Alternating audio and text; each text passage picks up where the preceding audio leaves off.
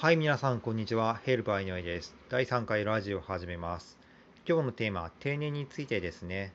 えー定年が70歳になることはもう決まっていますよね。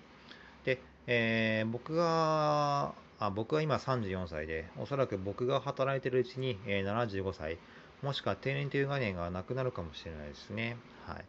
もう正直人生の前半部分がね、えーまあ、サボじゃいまいちだったんでね、ね、えーまね、今しっかりと準備して、えー後半花咲かせます。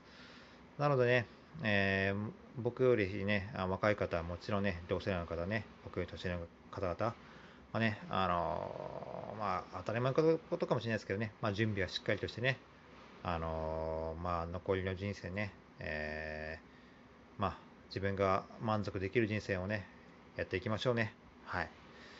はい。それではまた明日失礼いたします。